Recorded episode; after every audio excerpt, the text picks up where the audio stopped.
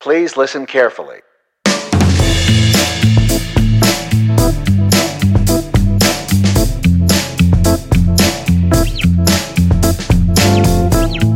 Hi, I'm Paul Fields. And I'm Dave Guzman. Welcome to Practical Bass, where each week we pick a topic of interest to you, the working bass player, and we unpack it. We look at some of its dimensions, and we kind of throw the ball back to you, our listening audience, uh, to see what you think about it.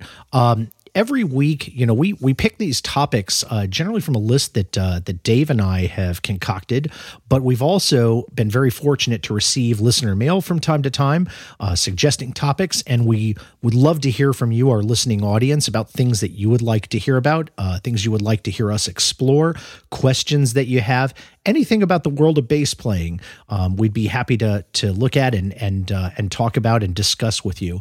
If you want to get in touch with us, it's really easy to do that. You can go to our website practicalbass.com where we have a contact form, but you can also find us on social media. If you go to Facebook or Google Plus or Twitter, you can reach us there. We even have an Instagram feed. Uh, we'd love to hear uh, from you guys there as well. If you've got photos that you like to share of your gigs or equipment or uh, questions about a piece that you're not quite sure what to do with it, give us a uh, give us a holler, give us a shout on Instagram. We'd love to to kind of look into that for you. So, Dave, what are we going to talk about this time out?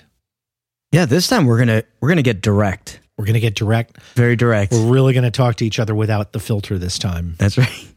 We're gonna go DI. We're going to go DI direct. DI. We're gonna talk Direct DIs. injection. I mean, this is a normal conversation that people have. Yeah, They talk DIs. all the time.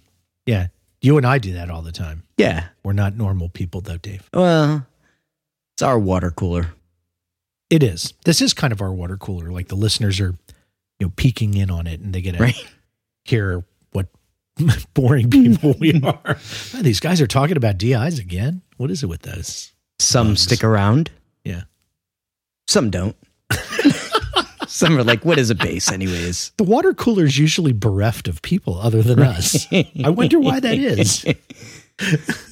Uh, we're liberal on our water. Yeah. You know? Yeah. So, all right. Well, so on the subject of DIs, have um have you used those? Like, talk a little bit about your experience with the mystical DI. Sure.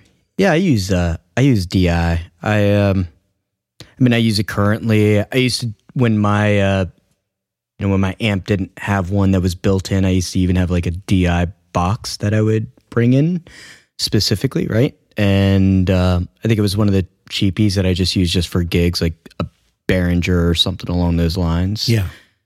Um, I've used, you know, other forms of DIs. I use like the Tech 21, like the Sansamp New York one, which is really more of like a preamp, but Yeah, it's still yeah. a DI form. It Right. still has that same functionality. Um, but yeah, like I, I use one, uh, you know, for certain gigs I use it and, and also for, uh, for recording. It's, it's important. How Yeah. about you? Yeah. They're pretty much indispensable. Right. Um, so, uh, you know, as I've mentioned, I think on some other episodes, um, you know, I run PA for various bands that I play with, um, and occasionally like for, you know, other folks. And so I've got a handful of DIs that, you know, ride with my, my cables and everything. Right. Um, you know, mainly they're that standard, you know, whirlwind, Mhm. um, passive DI box, but I've also got a couple. I've got a couple of the Behringer units that are active, the active DIs that they Okay. have, including one of them.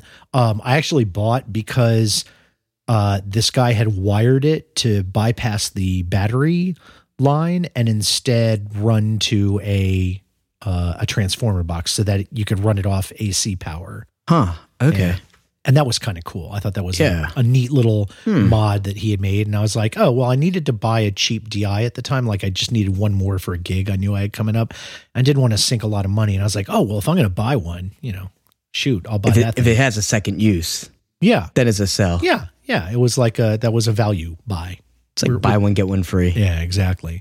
And you know, the best DI I think I ever used um, was at a studio um, here in Virginia. They had an Avalon U5 um, Hmm. that I used uh, on a session that I did there, and it was phenomenal. Sounded great. Um, those are amazing units, but they are very expensive, Right. right? Like it's basically a class, I think like a class AB um, tube based, you know, DI and preamp, and Right. just phenomenal.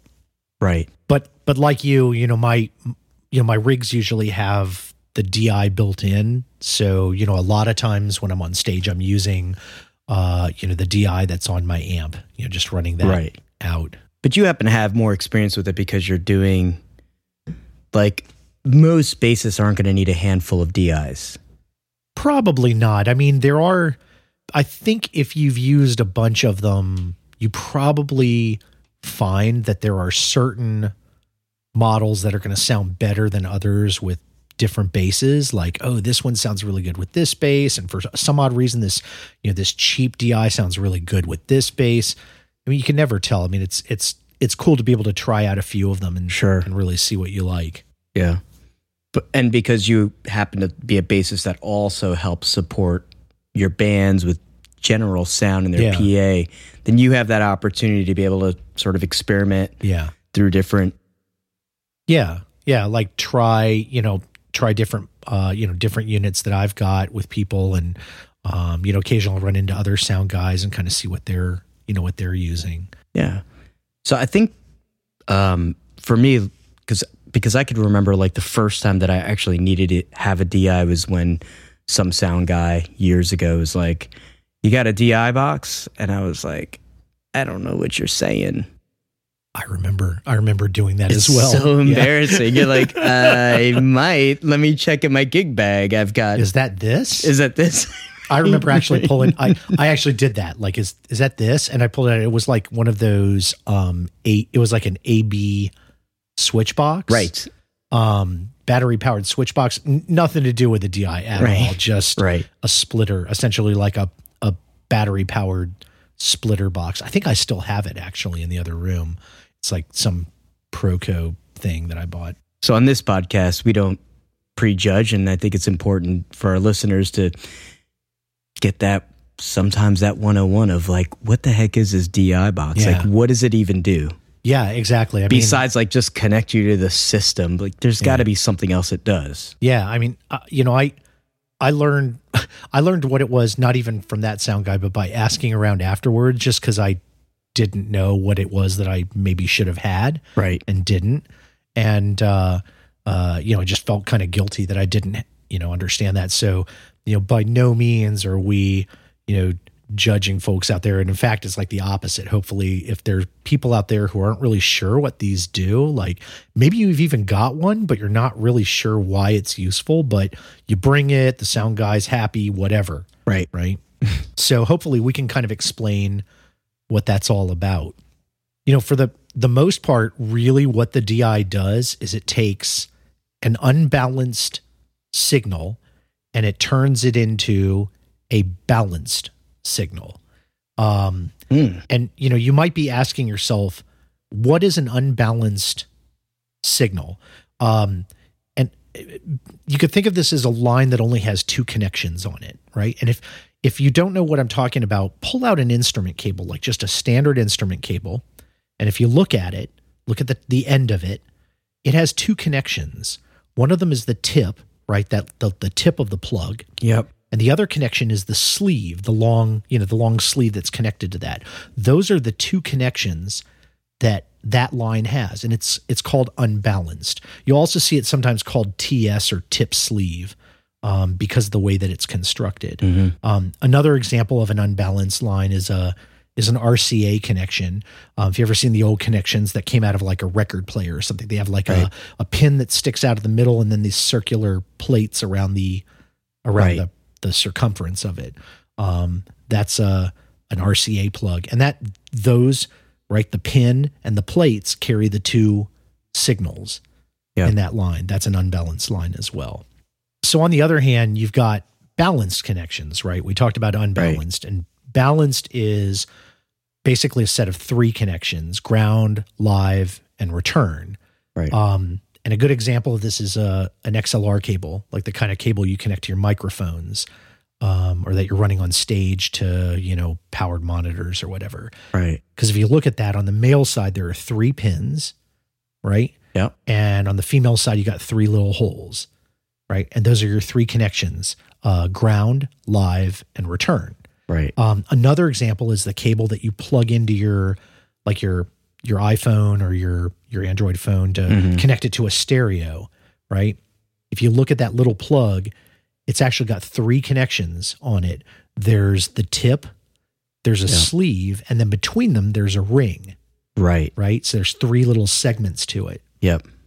And those are your three connections of ground, live, and return Right. right? And you know the reason those are important. Um, you know, why would you use the balanced connection? I guess instead of an unbalanced connection. Well, in the case of, so it's interesting. In the case of your um, your iPhone or your Android, um, you're actually using. this is actually not really a balanced connection because even though it's got three three connections, one of them's carrying the left channel, one of them carries the right channel, Right. and the other one carries ground, right? Right. So those are actually two unbalanced connections on one cable. Mm-hmm. But in a in the case of a mic cable, right?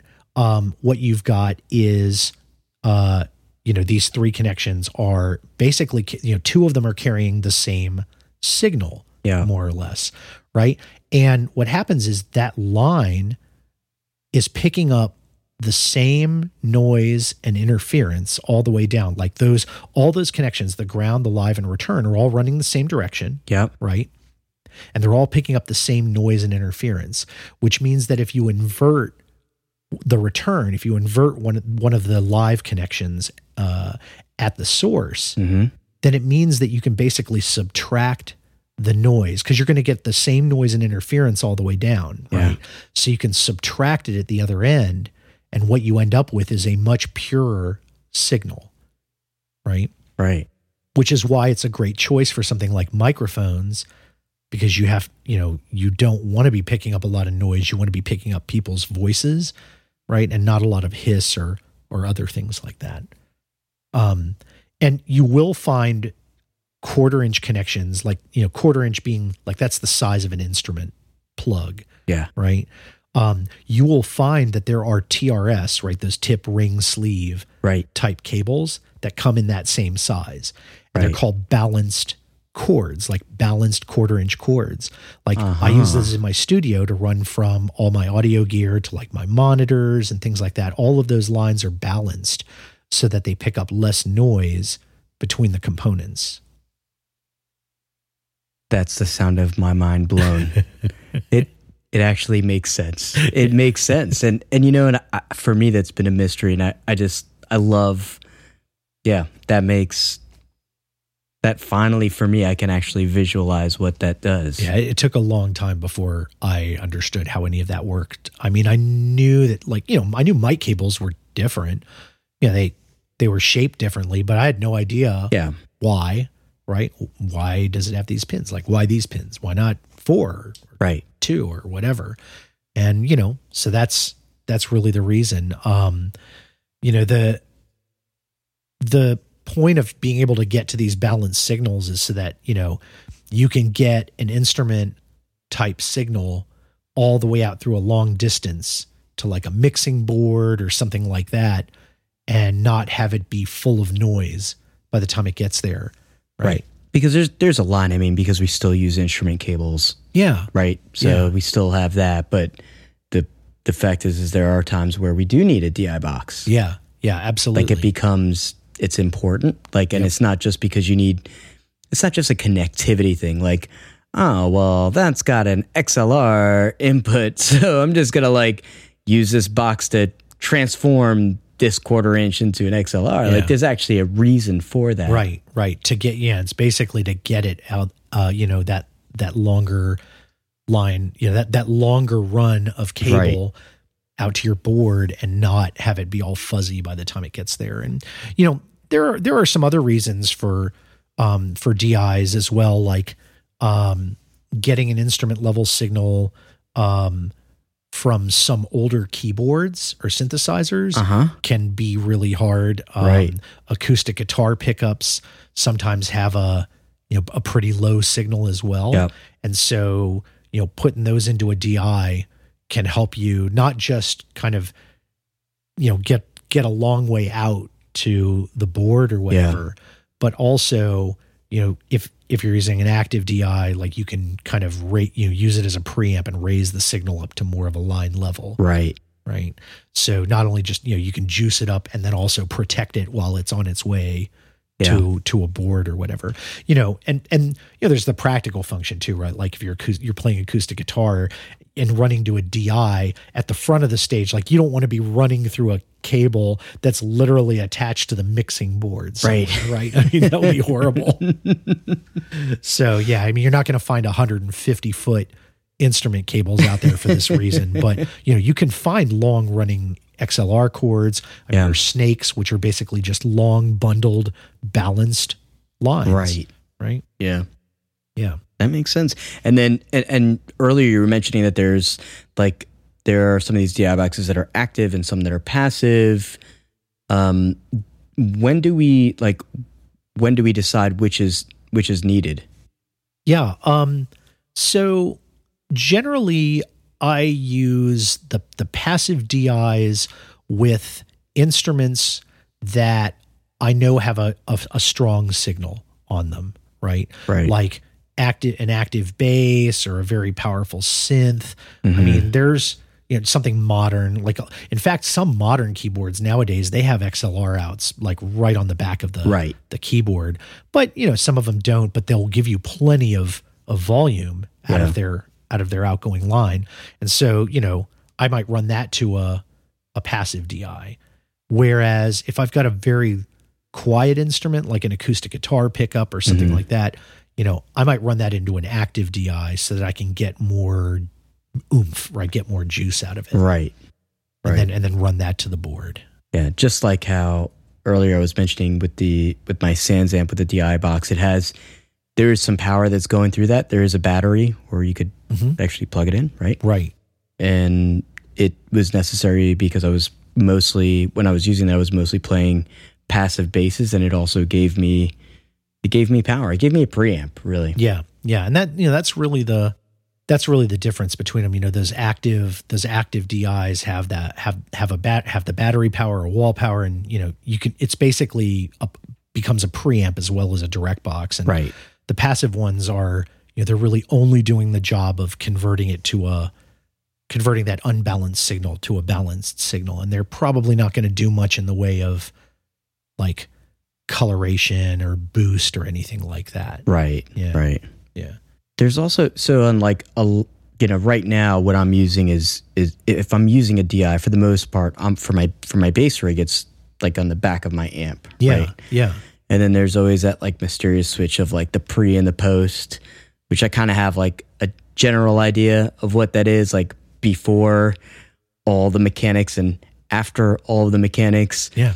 but like is there power still that's going through that or like what does that whole thing look like Yeah.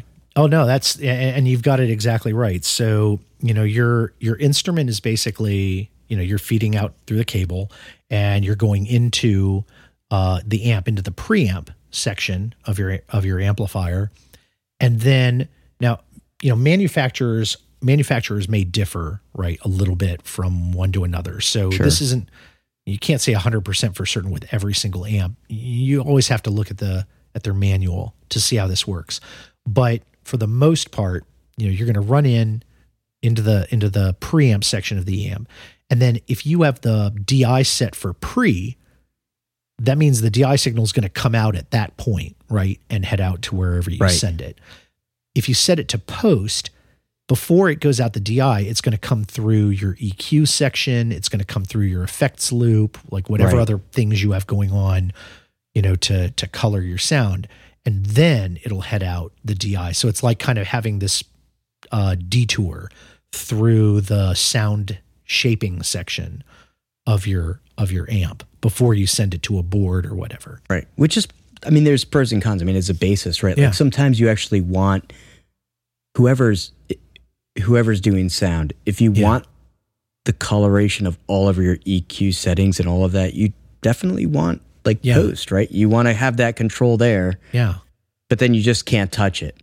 Yeah, well, yeah, Very I mean- much, right? I mean, basically, you if you're going to do that, you should probably like have things set up pretty well on your effects and things like where you don't have like one one effect or one patch or whatever if you've got a multi effects box like suddenly jacks the volume way up and if you're used to use you know that being the case and then walking over to your amp and turning it down that's a bad situation yeah. for sending things to the front of house like you should already have figured out at that point like things are pretty much lined up volume wise so they don't get necessarily louder maybe just a little bit here and there because that's the point Right. To get some boost. yeah, yeah. Other than those, you know, minor changes, you know, you want things to be kind of well set up. And then, yeah, absolutely use that post setting. And that way, what comes out of the PA is literally just going to be a louder copy Yeah. of, you know, what hopefully you're trying to send out of your out of your amp. Um, the the flip side of that is that if you're working with a front of house or if you're working with a you know you might be on a bigger tour or something like that where you've got a dedicated front of house engineer you may have like a tech who's running the sounds Mhm. for the band and in those cases it, you know usually what they'll have is a uh, the pre out right Okay. and they'll be running that through a bunch of things in the back that you know the technical crew is managing right they're Right. they're sending a copy of that back to the stage so that the performer hears it and also to the you know so the front of the house Yeah. is getting that that you know that that signal that is has the effects on it or whatever you know whatever coloring that they've been adding Yeah. um, through the the band's crew right so those are the times that you might use a pre Right. um, I mean, I'll tell you, in like little gigs where you know I'm running the band's sound or whatever, uh, you know, 99 times out of 100, I'm on post because Right. like my pedal, like my, I want my tuners to be able to mute my signal, right? Yeah. So when I step on it, it mutes everything. It's muting to the PA as well, right? even sometimes like if if there is a sound guy for me i'll still keep it on pre because i want i want the sound guy to have the control of what he feels sounds right going Yeah. out Yeah. but because if it's a smaller venue i still have my amp like my amp is Yeah. still put even though it's really just for me it's still a bass amp right even Right. a 15 300 watt amp is still putting out noise that if i want the coloration i can tweak it on my own yeah. and it doesn't kind of throw the sound guy off because what he's got going is cool. Like his Right. bounce still sounds good out there. Right. I'm just adding like a bit of coloration. Right. Right. Absolutely. Yeah, that makes that makes really good sense. Um, you know, it's it's going to it's basically going to differ by application, you know, like by Right. how your band works, how the house works. So, you know, you have to kind of work with the sound man, you know, let them know what you're, you know, hey, I can do this or I can do that. You know, what do you have a preference? Yeah. it's always worth asking. I know that um, when I walk into a venue and I have a DI on the back of my amp, and granted, you know, I'm not playing these you know mega big places where you know, this wouldn't even be an issue. Like they just set up and you plug in and you do what you Right. do, right? but a lot of gigs, you know, most of us are playing like you know small to mid level gigs, and typically when I walk in there and I have my amp and it's got a DI DI on the back. You know, the sound guys are super happy because they're like, great, one less piece of equipment I got to Right. run. I just plug into the back of your amp. Right. You take care of it, you know? Yeah. So yeah, it's uh, they're really handy to have for Yeah. sure. So are there any um, are there any tricks that we could use with our DI components? Yeah, um, I mean, there's there's some cool DI tricks out there. Um, the you know one of the things that a lot of modeling gear does nowadays Mm-hmm. is you'll have not just like uh, a, a an output that has effects on it, but often your um, your modeling gear may have a DI out on it as well, right? Which is a, a balanced line coming out of it, Right. and that way you can provide a DI signal which doesn't have any of the modeling, doesn't have any effects or whatever. You can provide that out. And if you just want the modeled stuff, right, you can use that as the DI instead. So that's basically your pre and post Right. right out of a little, you know, pedal unit or a rack unit or whatever the case Yeah. may be.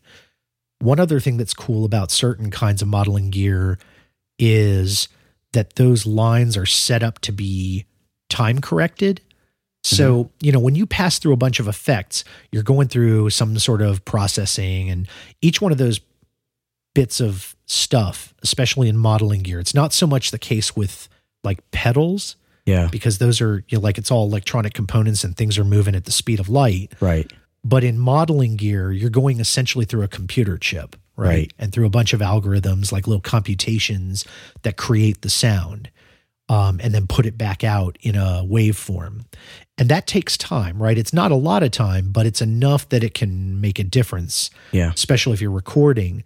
And so, you know, the better modeling gear tends to have uh, the, the modeled output and the DI output will be time corrected. Um, I know my Line 6 pedal that I use a lot is like this. And what it means is I can take those two signals and run them out to separate inputs when I'm recording. Like if I'm doing a recording of, you know, for a song that I'm writing or for a session or whatever, you know, we can tap both of those at the same time. And that way, basically the, the engineer gets the modeled stuff, which is like my choice for the sound Right. at that moment for the song. But they also get a DI signal, which means if they really, if something happens in the, in the production or the mixing or the decision making that they're not totally happy with how that came out, Yeah. they can basically take the DI and then put that through their own effects and things Oh, that's cool. and decide to, yeah, Yeah. like, like change the sound or whatever. Right. That is great. Yeah, so that would be basically just like running a bass right to the board, Yeah. and then they make all the choices for effects later or something. Right. And they always have that option. Exactly. That's nice. Exactly. Um, there's a uh, um, there's another cool unit that I've seen. I don't know if any of our listeners have it. If you do, uh, you know, drop us a line. Let you know. Let us know what you think of it. Um, which is the radial tone bone. Um, I kind of, I'm really kind of jonesing to get one of these. It's they've got a model of this type of DI that's got a couple inputs, Mhm. and one of them is for you know designed for you know standard bass guitars, passive or active bass guitars. But then there's another input on it that is designed for upright pickups. So it has a much higher impedance on it Right. and it's supposed to give you a way better sound and i've been jonesing to try this um you know and and take it out live and use it at a gig where i'm kind of like doubling between my um you know electric my standard Uh-huh. bass guitar Yep. and, and my electric upright Right. because my electric upright has a you know its output is very high it's expecting a very high impedance like Right. a real like a real upright does Yeah. and I would really love to try one of these. And I just I haven't found one nearby that I can like put my hands on and try. I guess I could just order it, but it's they're not cheap, so Mhm. I haven't taken the plunge yet. Yeah. That's cool. Um, and I guess the last thing that that came to mind was this idea of reamping. Um, you know, I talked about this modeling gear as being like one way to give Mhm. choices. Um, it turns out that passive DIs, some passive DIs, not all of them, but a lot of them, they let you connect them up to revert a line level signal back down to instrument level.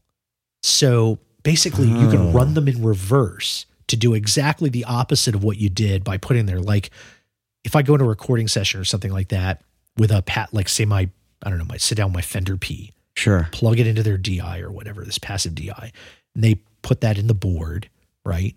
Yeah. Just record it. They can actually pull the line level signal off of that, the the the the tape or the or Mhm. nowadays, you know, the disc, you know, wherever they recorded it, send it back out through the DI into a line that goes into an amp. And then they can choose, like maybe they got four different amps that they want to try Right. they could like plug that into four different amps. Like, oh, does this one sound good? Do we like that one? Do we like that one? Maybe we'll send it to a, a splitter and send it to two different amps at once. Wow. It's that I that That's cool. that blew my mind. So I didn't realize that you could do that. Nowadays, like Huh. people tend to do this in like what they call in the box, right? Like, Right. oh, why go through all that trouble? You know, when you're you've got Pro Tools, you know, just record the DI signal and then you can, you know, pump that out into whatever plugins that you want. Right. But you know, imagine for a second, either number one, you're in a studio where they're recording on like a analog console and analog tape, Right. or you know, maybe it's not an you know, maybe it's not a, a an analog studio, but they're trying to get that feel, Yeah. right? So they might, oh great, now we got a nice copy of this with as little noise as possible, but now we're going to send it back out into the room Yep. through a vintage old amplifier and That's you know that's great. That's actually a really cool. That's a cool feature. yeah I, I think that's amazing Huh.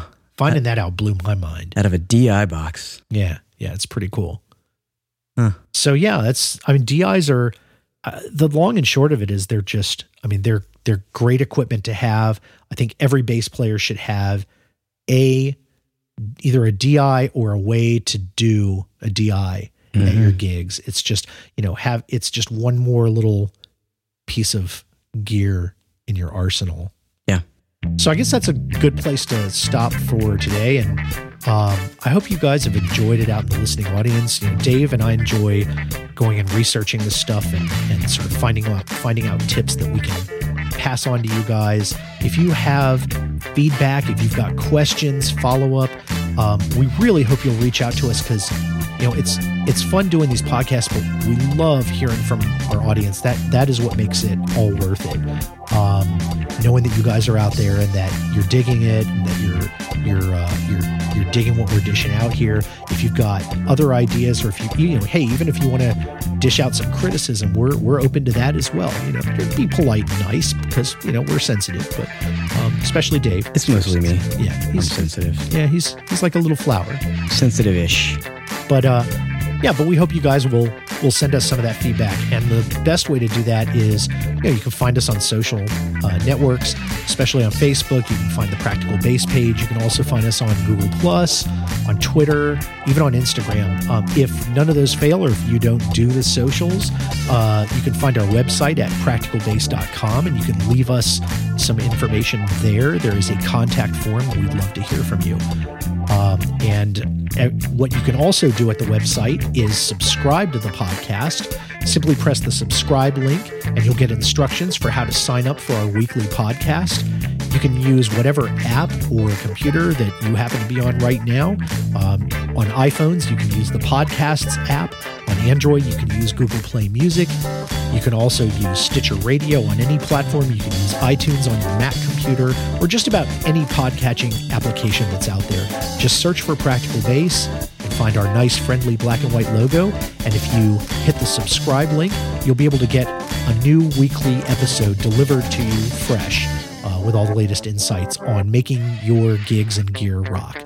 So until next time, I'm Paul Fields, And I'm Dave Guzman. and this has been Practical Bass. Thanks for listening.